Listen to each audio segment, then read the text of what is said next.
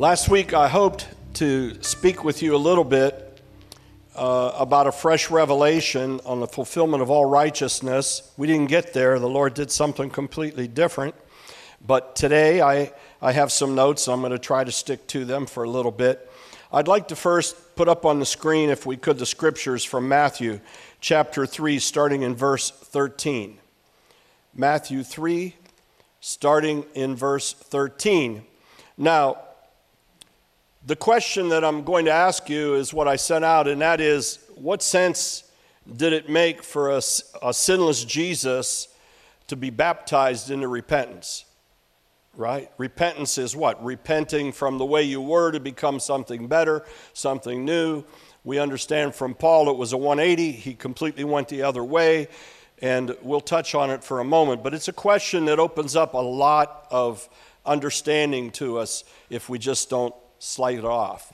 It says, Then Jesus came from Galilee to John at the Jordan to be baptized by him. Notice, stop real quick. He didn't go to just be a spectator and see what was going on. He didn't go there to endorse John, he didn't need to. The Father had already endorsed John. He didn't go there to try and learn something from John because he knew it all from the beginning of time. But he went there. He went for one spe- uh, specific purpose to be baptized. To be baptized. Question is why? And we're going to get into that for a moment. He answers it, but we don't understand it unless we understand it. And John tried to prevent him. John basically said, This is inappropriate. I know who you are now. He had revelation at the point, even though he waffled at different times, and even though we know John was his cousin, even though it's very evident that they both probably had to escape into Egypt for a short while as the edict went out to kill all the little Jewish males, the Hebrew males, two years and under. They had to go hide in Egypt. And we understand they played together, evidently, because his mother and John's aunt were close. They were family members. They probably had Passover together, they went to temple together. So they knew each other, but he didn't have the revelation of who he was until he showed up there. But he had a confusion saying, I need to be baptized by you, and you are coming to me. Now, think about this John's entire purpose was for that moment. His entire purpose was for that moment to be the one who prepared the way for the coming of the Lord. And now the Lord comes. And the Lord comes to him at the place of his ministry, at the place where he is doing what he was called to do to prepare the way for the coming of the Lord. He says, I need to be baptized by you, but yet you're coming to me. But Jesus answered and said to him, and one of the words in the, in the King James says, suffer it. Suffer it. But in essence, as we get it into this translation, it says, permit it to be so now. Permit it to be so now. Emphasize now. Now is a moment in time. Now is a specific moment in time. If I tell you right now to mark what time it is, that moment will be frozen forever. That's the moment. It will never again, as time clicks on, be that same moment ever again. That second is history, but not for Jesus. That's one of the hints. Not for Jesus. He said, Suffer it, permit it to be for so now, for thus it is fitting for us. Notice he says, For us. He's now including John the Baptist, but he's also including all of mankind. He says, now it is fitting for us. He's identifying himself as man. This isn't him saying, I'm God, I don't need this, I'll never sin, I haven't sinned, this is beyond me. No, this is us. How many of you know in ministry or in any kind of counseling, in teaching?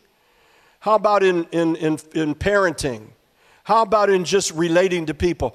How many of you know that the skill is to become that person and to be able to relate to them in the place that they're at?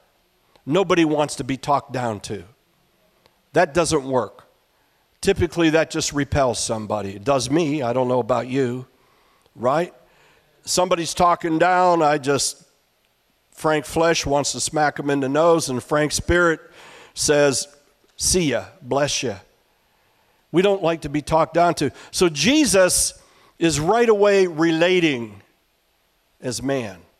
He's taking his position in office at a moment in time, right now, as man. Two finite things man, time, he's relating to.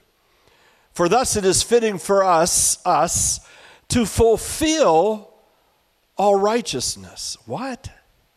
Fulfill all righteousness. I mean, John, who had sort of come into a pattern, right? His ministry was a pattern. They came, he called them sinners. He cursed the Pharisees and the Sadducees. He, he wasn't really concerned about trying to build a church, he wasn't trying to receive donations. He had one purpose to be out in the middle of the desert preparing a way in the wilderness for the coming of the Lord.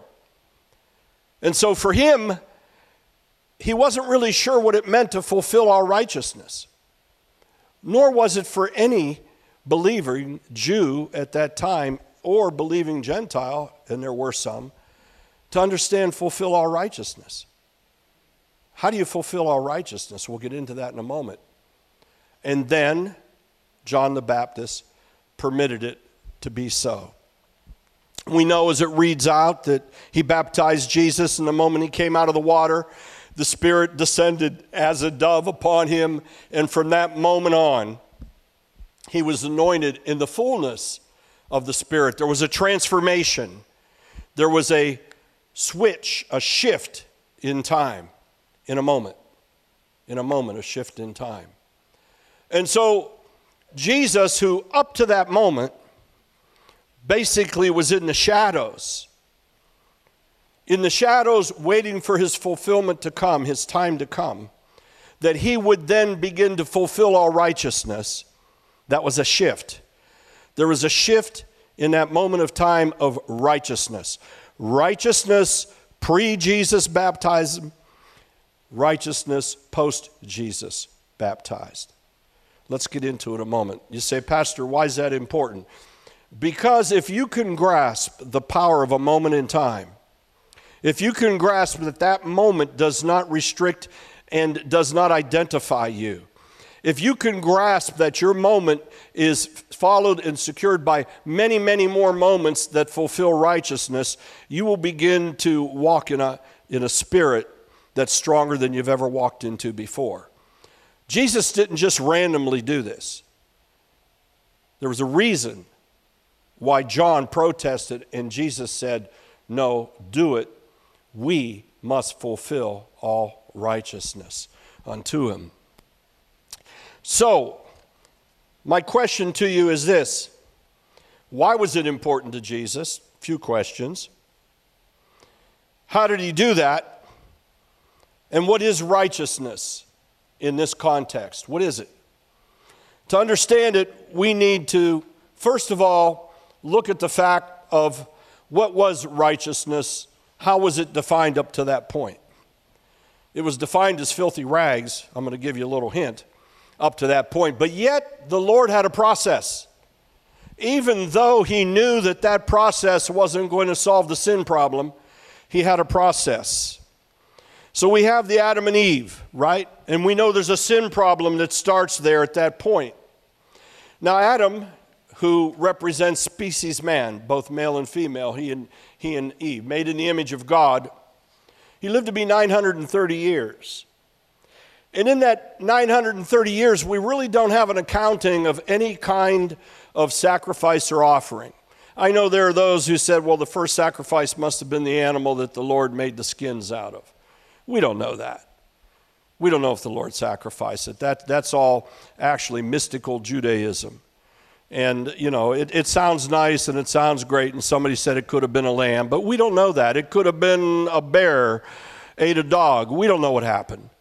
But this we do know that 930 years of recorded time, we don't see any situation of an offering unto the Lord. We don't see an offering unto the Lord. We don't see something that's trying to establish fellowship and relationship with God. And then in that period of time, Adam had a son, his name was Lamech, L A M E C H, and he, by the way, lived to be the amazing age of 777. There was a handoff that went from Adam to Lamech. And in that handoff of 777 years, it's significant because it's a shift in time. It's a shift in the transformation of a form of righteousness. And from Lamech to Abraham, we have that span of time. And finally, we see the institution of some form of offerings. The one we know the most was when the Lord told him to put the offerings of the bird and the animals on the ground, and then came forth and had his own sacrifice, where he made a covenant with Abraham, a covenant that was instituted by God on one side and God on the other side, foreshadowing what Jesus would do for us, making a covenant, Jesus on one side, God on the other side. We really had nothing to do with it except to be murderers, right? Our participation was sinning. So we see that there's about 4,000 years possibly, from Abraham to Jesus. And in between, we get the law, and then, of course, the prophets. And in the law, there was an attempt that God put forth a way for there to be a temporary solution for righteousness, a temporary solution for relationship and fellowship. Now, let me ask you this question was the law to serve species man at the time, or was the law to create relationship and fellowship for the Lord at the time? Think about it.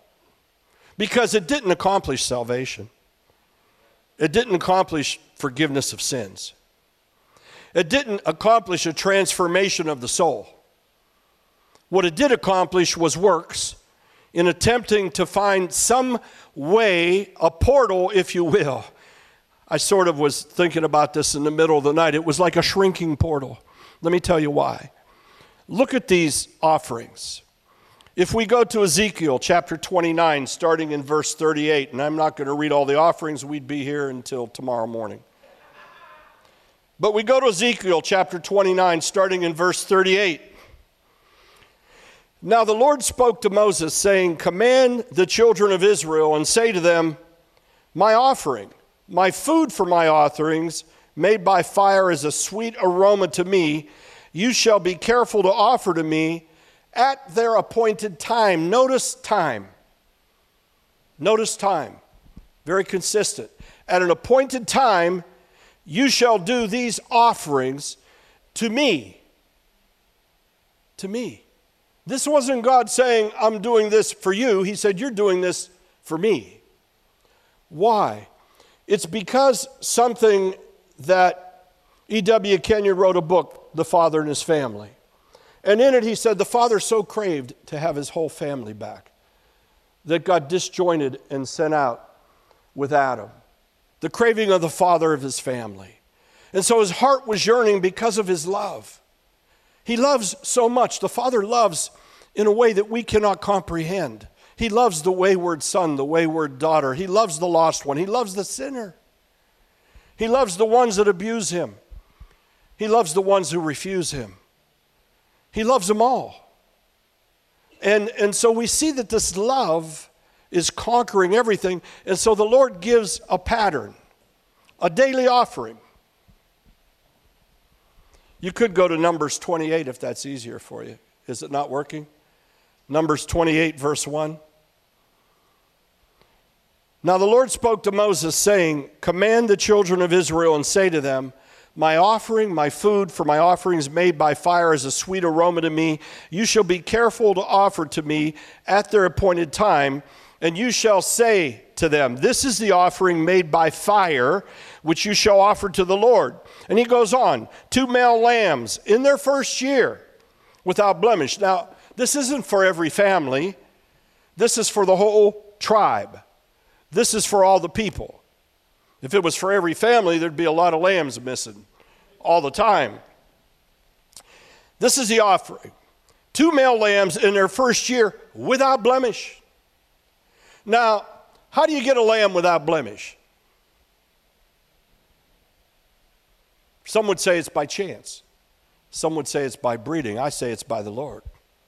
The Lord would produce the two lambs without blemish that would be acceptable to Him because He's what? A faultless God. And so He's giving them a description of how you approach a holy, faultless God. You don't approach Him with second best. Isn't it interesting how people, when they when they want to get rid of something and they're too lazy to take it to the Salvation Army, they want to give it to church. Huh? I get that all the time. Oh, I have something I'm not using anymore. I'd like to give it to you. I say, How about you buy a new one and give us that one? What? Huh?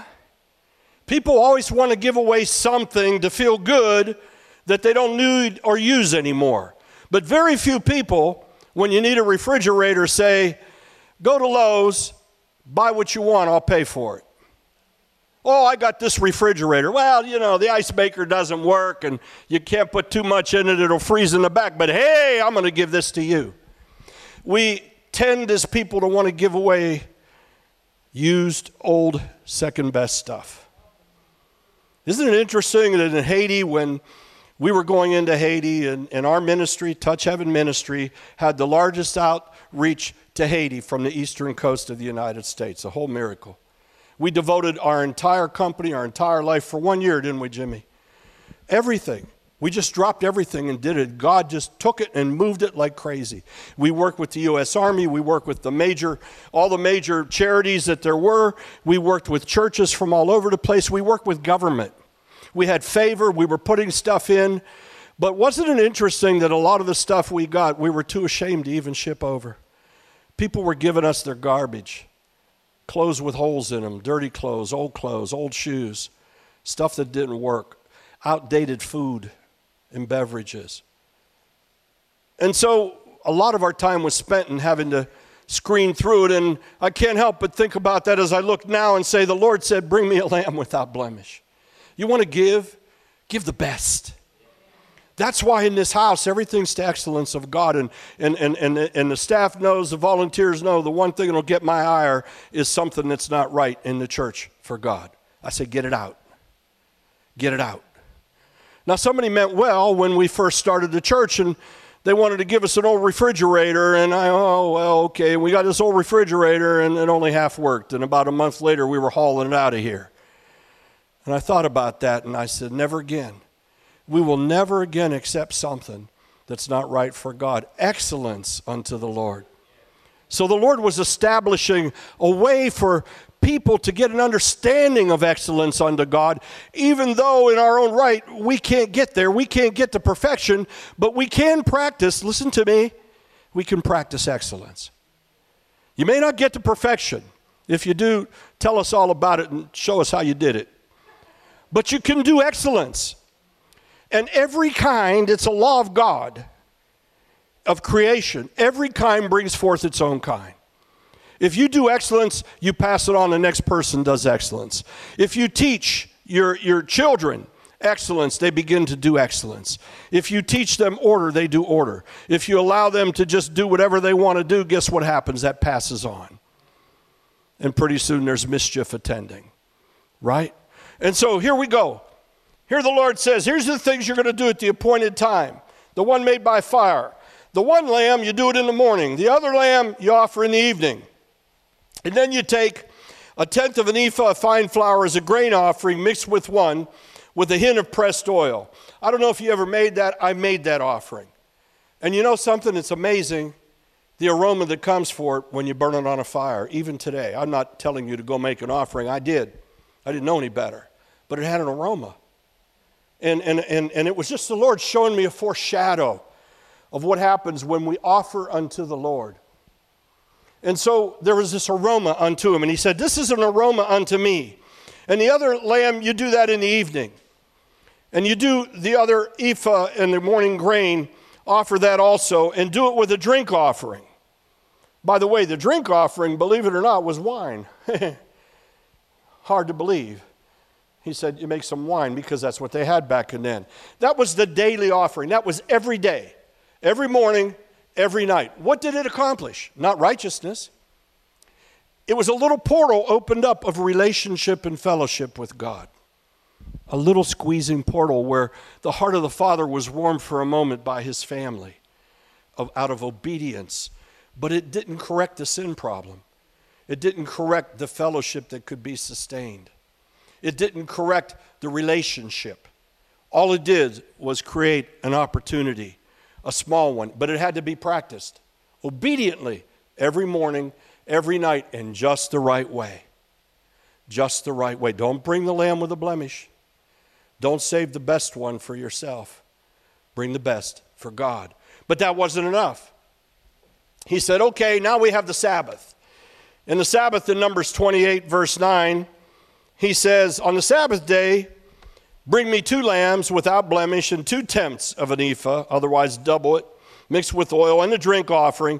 This is the burnt offering for every Sabbath, on top of, besides, the regular burnt offering with its drink offering. So otherwise, you're still doing the morning offering, but on the Sabbath, we're going to double down. We're going to double down. It's going to be a little bit more. Why? Because the Lord wanted the Sabbath set aside for himself. So now we see again a working towards righteousness that's not getting there, but it's in a moment of time. And then you have the monthly offering.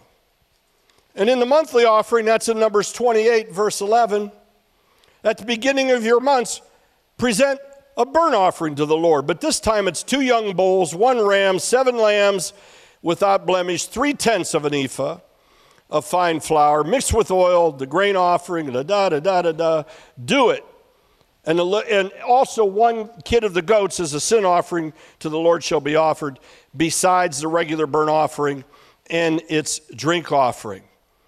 And in these, he gives an inference that some of this is for atonement. Some of this is for atonement. And we understand the Day of Atonement, right? But that's not enough. Now the Lord sets aside and He gives us, and we're not going to read them, an offering for Passover, special time, an offering for the Feast of Weeks, an offering for the Feast of Trumpets, and, and a Day of Atonement, and a Feast of Tabernacles. But none of this could solve the sin problem. So the law was given by God at his own finger and then at the chisel of Moses the second time round for the purpose of a way to offer unto the Lord. But it didn't solve the problem. And it didn't satisfy the Father, did it? This could not solve the sin problem. We go to Hebrews chapter 10, verse 1. Hebrews chapter 10, verse 1. For the law having a shadow of the good things to come, not the very image of the things, can never, with these same sacrifices or these burnt offerings or these drink offerings, continually year by year, make those who approach perfect. For it is not possible that the blood of bulls and goats could take away sins.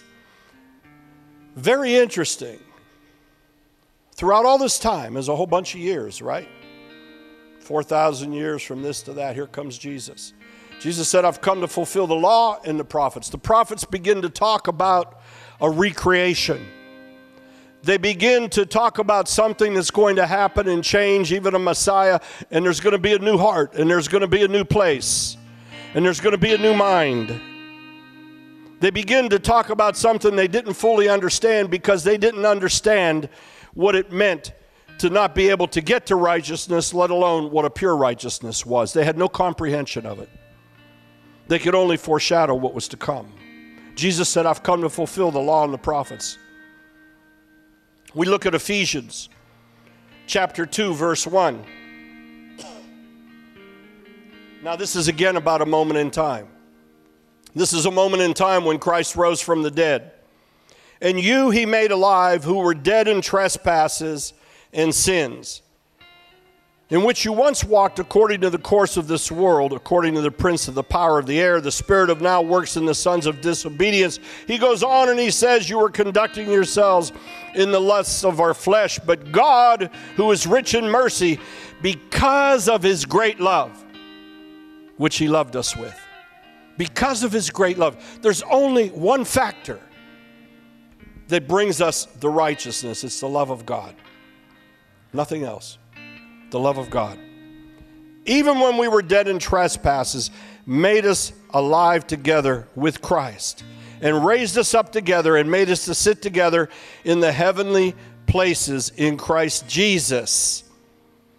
And then we understand that the key to this new righteousness is Christ in you. So he was saying it's time, John, for us collectively to fulfill all righteousness. I've come to fulfill the law and the prophets. I didn't come to destroy it. I need to fulfill all righteousness. And you see, here's, here's the key. We'll get back to righteousness in a moment, but I want to get to the other theme for you so that it'll bless you. Here's the key prophetically, Jesus was positioning himself as the Lamb of God who would be and who would be made sin. At that moment, to John, when he said, You need to baptize me, he was positioning himself as the Lamb of God. But he was doing it also speaking in his relationship as man. Man to God, God to man. He was already beginning to mediate. And he said, It's not, John, you're not getting it. It's not because I sin and by the grace of God I'm never going to sin. I need to be the sinless lamb. It's so that I can establish this moment in time prophetically for mankind. Prophetically understanding that there's a transformation, there's a moment in time of repentance that brings life new. And so, prophetically, what Jesus was doing was operating in a moment in time, but yet timeless. And the way I wrote that was I said that the issue was that he was operating with a timeless mindset in time. Timeless mindset in time. Now let's ponder that a moment. If it's all we get, that's all we get.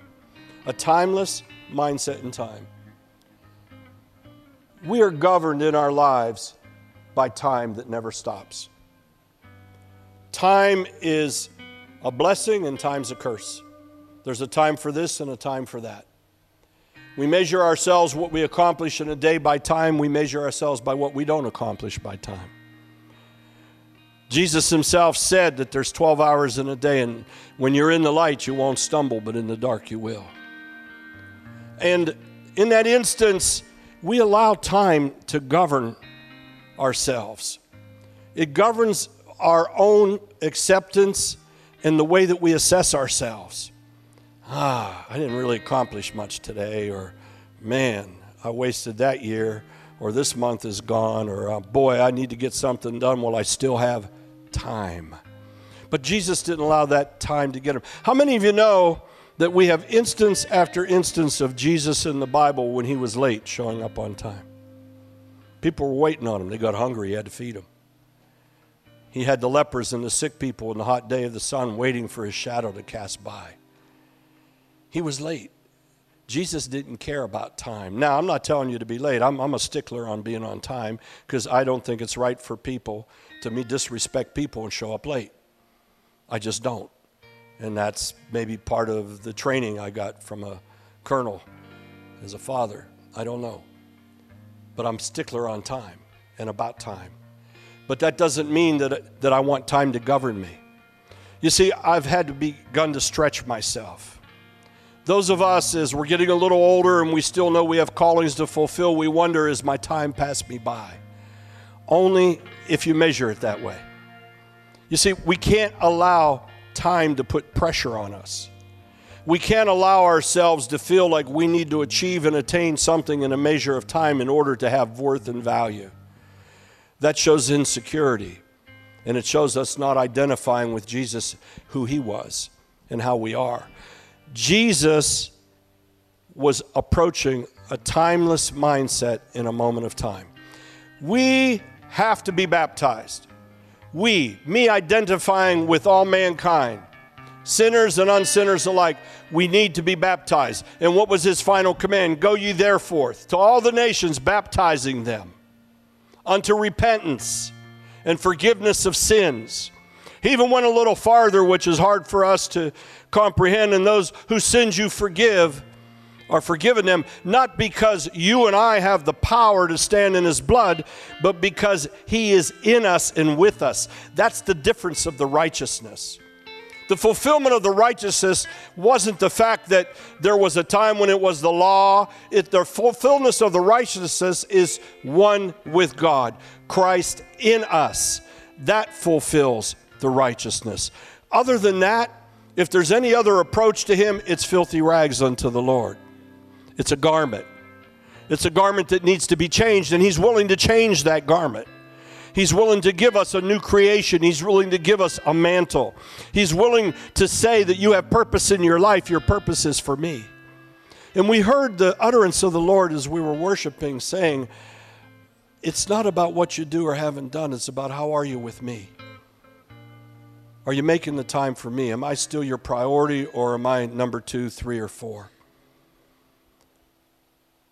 Just very recently, very recently, I've been somewhat burdened and overcome with the fact that I need to begin to protect my time a little better for the things that I need to give to the Lord. Because my first response when somebody asks me to do something is yes. Will you marry me? Yes. Will you come and do this funeral? Okay, yes. Uh, will you write this for me? Okay, yes. Will you come and stand in on this program? Okay, yes. But I realize now that that is squeezing time out of me. And so I'm going to become very selfish with my time because I realize that I need to have that intimacy in that time with God.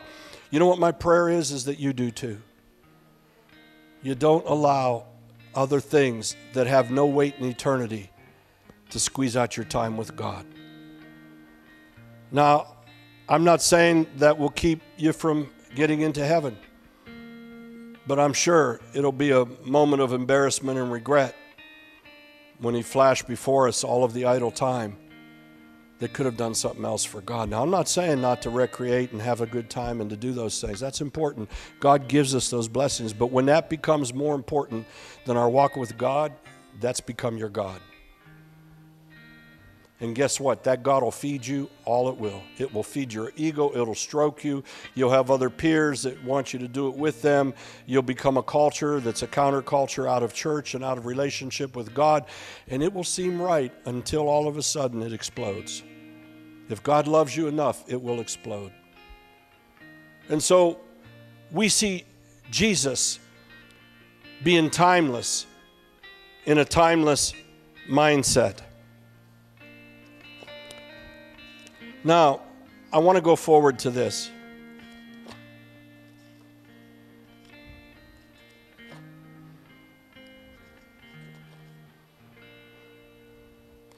Hebrews 10:14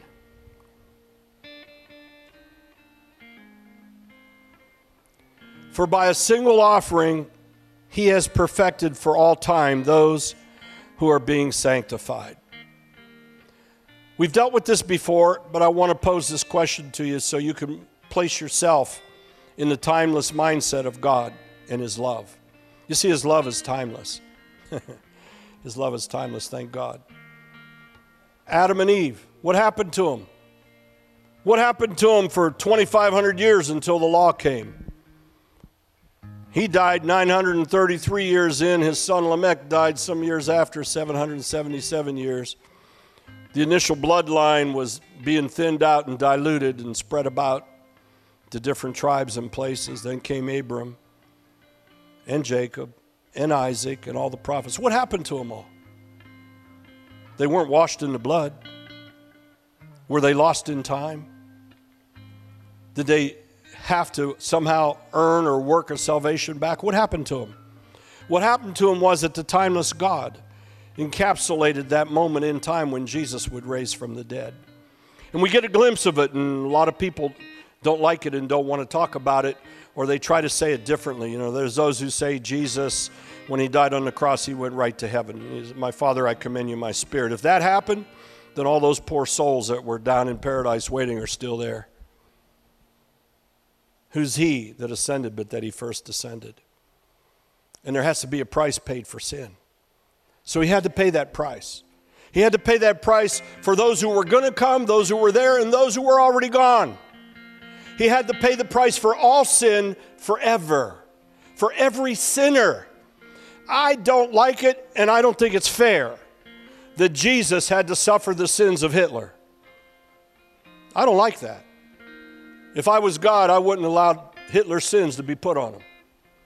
But God knew there was going to be a sinner named Hitler and that he wanted to give anyone who would call upon the name of the Lord a blessing. Thank God he loves more than we love. I could give you a whole list of people I think should be left off. Some living today, right? Not just history. Thank God he loves me more than others love me or I even love myself.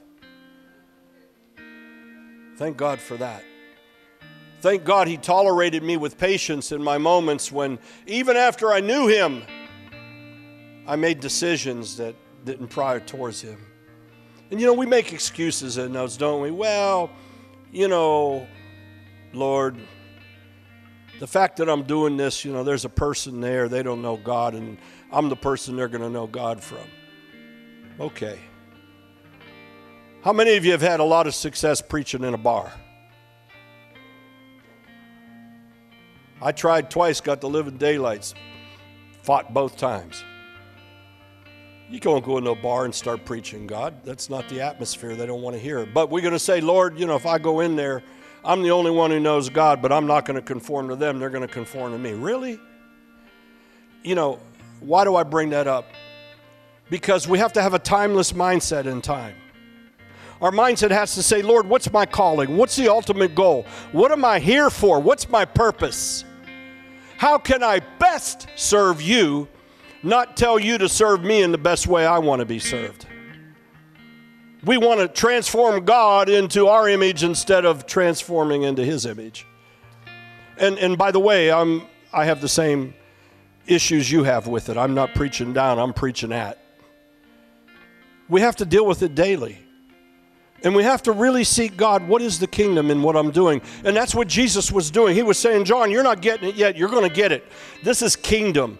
We must suffer this. We must baptize me to fulfill our righteousness so that everybody understands that nobody's beyond it and above it, and there's a transformation that happens. And by the way, the Father says, This is my Son in whom I'm well pleased, as he comes up out of the water, sinless, and the dove descends with all fullness of his ministry. Now, that may not happen to you and me when we're baptized. There'll be a transformation, but it may not be as magnanimous as his was, because he's the only one. But it's still a moment in time. And from that moment on, he continued to walk with a timeless mindset. A timeless mindset. So we see Second Corinthians 5:21 it's a foundation of this house for he made him who knew no sin to be made sin for us that we that we that we might become the righteousness of God. Now let me ask you a question. If you become the righteousness of God, is there any degree of righteousness left? No, it's all righteousness. Fulfill all righteousness. God can't be less in you than He is. Can't be. God can't diminish Himself. God doesn't need to increase himself. He's all God. He's omnipotent. He's everywhere. He's everything. He's all knowing. God is God. He's the fullness, and He comes for one purpose, Jesus says, to give you abundance. I've come to give you life and life abundantly, not in small measures. And how do we restrict that? We restrict that by us not operating in the abundance of the timelessness of the moment that He gives us. When we realize that the timeless God is in us and you and Him, then that means you're timeless. That's why we can scoff and laugh at death. Death has no hold on us. If you're afraid of death, begin to pray that fear to go away. What are you afraid of? Number one, the Lord knows the time. And when you're in the Lord, He sets your time. It's written in a book of life. I like the way He spoke to Aaron. He said, Aaron, your time's come, boy. He said, Go on up to the mountain and be received unto your people. That was it. Aaron went up, boop, gone. He said, Moses, your time's coming. Get ready. Tell the people. And Moses said, Well, Lord, we need someone to lead the people. He said, I got somebody. Inaugurate them, lay your hands on them, introduce them to the people, but you're about ready to go. And he told him his time when it came. You know what I pray? Lord, tell me my time when it comes. That's a good thing to pray, right? And also know when it isn't your time. I could get on a plane, my wife's seen it many times, and I could be in a situation where there's storms and tornadoes and hurricanes. I say, ain't my time, so if you're with me, we're all good. Ain't my time. And when it is my time, eh, I'd probably say, get, get away from me. I'm going to go on to my father's. You see, don't let time, if you get nothing out of this, don't let time control you. Take control of your time. God is not in your time, time is in your God. Jesus knew that that moment in that time was far beyond the moment it was. He knew that it was the same thing as when the Lord said, Every moment, do your daily offering, do your monthly, do your Sabbath, do your atonement, do your Feast of Tabernacles, do them all, weeks, do them all. Those were moments in time, but they were timeless unto God. Because those who had the right heart, He preserved them to Himself to when His blood set them free and He conquered them. And He's still doing the same thing. He died in a moment of time, but if you had to be alive in that moment of time, you wouldn't be sitting in church today. He died in a moment of time so that all of time would embrace that moment for Him. And if you're in Him and He's in you, now, you're not going to be able to do everything he does yet, but you can't stretch yourself beyond any capacity that you believe. You are not measured by your past, and you can't measure your future. All you can do is be timeless in the moment that you're in right now. And so that allows a lot of things to fall off of us. It allows us not to be as urgent it allows us to not to be impatient. It allows us to enjoy the moments in time that we're in and not to fear the future. The future is just another moment of time. The Lord already knows what it is. I don't have time to read you John 11. I'm just going to encapsulate it for you because it's another thing about Jesus understanding timelessness in time. That's Lazarus, right? Lord, you need to come. Lazarus is dying. Jesus was late again. He didn't care about time. It seems like any opportunity he had, he laughed at time. Time? What? No, Lord, if you go this route, they're going to arrest you and get you. Oh, don't worry about it. There's 12 hours in the day and the light. I'm not stumbling in the dark. This ain't my time. He knew. He walked timeless mindset in time. But Lord, you need to come. You need to come right now. Your best friend. He's your best donor. He's your buddy. He's your poker buddy. He's your friend. He watches football with you. You need to come. He's dying. Jesus says, I got other stuff to do right now. I'm in, I'm in this moment doing this. Lord, if you'd have come, he wouldn't have died. This death isn't unto death, this is unto life. I'm the resurrection and the life. He begins to not only declare to them who he, who he is, but he declares the time who he is.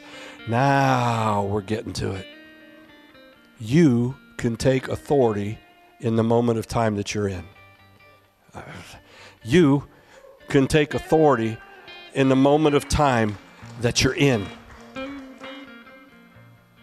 Think about it. Think about that. Think about that. John, we got to do this so that we can establish all righteousness and show people now that they'll have authority in time because of my righteousness. I'm going to be made sin, and they're going to be made my righteousness. And when they're in time, time isn't going to own them, they're going to own time. They're going to do what they're supposed to do, and if they're obedient to the Father, they're going to accomplish everything that He's given them to do and more. Because greater things they shall do here in this time in this earth than I've done. And I will send them one who will teach them in all things. The same one who came upon me comes upon them. And walking in that spirit, you fulfill all righteousness. So, a couple days late, a couple bodies stinking, he shows up with Lazarus. They already put him in a grave. They'd given up, didn't even leave him on the bed for him to come and see. Stuck him in the grave where he belonged with a, something over it because it stunk. Lazarus, come forth! in time, timeless. Now, let's just deviate and have a little fun while we close. What do you think Lazarus was seeing and doing for those couple days? Hmm? Well, we know there was a paradise. And we believe that that's where the souls were kept that were going to be saved unto redemption. Some of them came up out of their graves and were walking around in Jerusalem. And we know that through the scriptures, the Holy Scriptures, that he went into paradise and preached.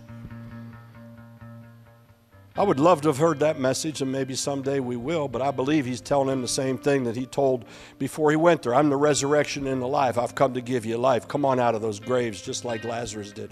So Lazarus was there in what is referred to as Abraham's bosom, right? The paradise.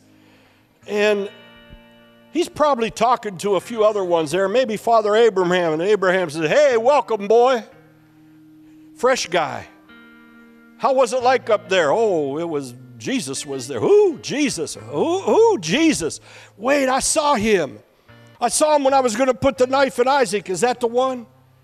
Is that the one who was the Lamb of God that I saw? And, and it says, I saw that moment in John. Abraham longed to see that. Is that the one? And I, oh, yeah, that's him. Well, how come you're here? I don't know. He didn't come.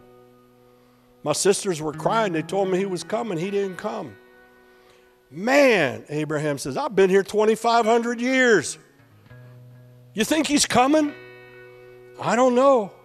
But this is where I am. And then all of a sudden, Lazarus, come forth. Lazarus, whoop. And there's Abraham. How about me? He's fresh feet. He's been here three days. I've been here 2,500 years. You made a covenant with me. What good is that? Boy, I'll bet you he ran to the Lord's feet when he preached to him on that moment, timeless moment in time to paradise when all those who were saved, all those who'd done the sacrifices, all those who'd heard since the beginning of time were waiting for the Lamb of God. And now to be absent from the body is to be present with the Lord. We don't go to paradise. We don't, we're not in a holding cell. To be absent from the body is to be present with the Lord. He conquered death and fear and time. Time has its no hold on you. You're just transforming through. When your time comes, no big deal. No big deal. I'll make a deal for you if you make a deal for me. I won't cry for you when you die. You don't cry for me. How's that? we just celebrate. Ah, if you go before me, I'm going to be mad at you and I'm going to miss you, but I'm going to celebrate your timeless journey. Amen. Jesus showed us a timeless mindset in time and said, Now's the time for me to be baptized. And for us today, the Spirit of the Lord is crying out, Now's the time for you to walk in all righteousness and to understand the authority you have in the fulfillment of the righteousness of God. You have it all. You have it all. Time, you are not a slave to time. You have authority in time. Amen? You're not a slave to time. You have authority in time. Father, we thank you, Lord. We thank you, Father, for the very word of Jesus. His own words were that every tit and tattle, every iota of my word shall be fulfilled and of the law. We thank you, Lord, that He's fulfilled all of that for us. We ask you, Lord, to give us the opportunity to walk in the excellence of obedience. And in that, Father, to redeem the time as you tell us we can, not to squander it. And Father, to begin to use our gifts in the fullness of what we have them to use in while we still can. Not, Lord, to earn rewards, but to be obedient children and for the blessing and the opportunity to serve you in the ways we can. We thank you for that, Lord. We bless you for that, Lord. Help us, Father. Keep us. Keep us within the guardrails of what you call us to do. Help us, Lord. And be merciful, Father, as you always are, because it's by your grace. In Jesus' name, amen.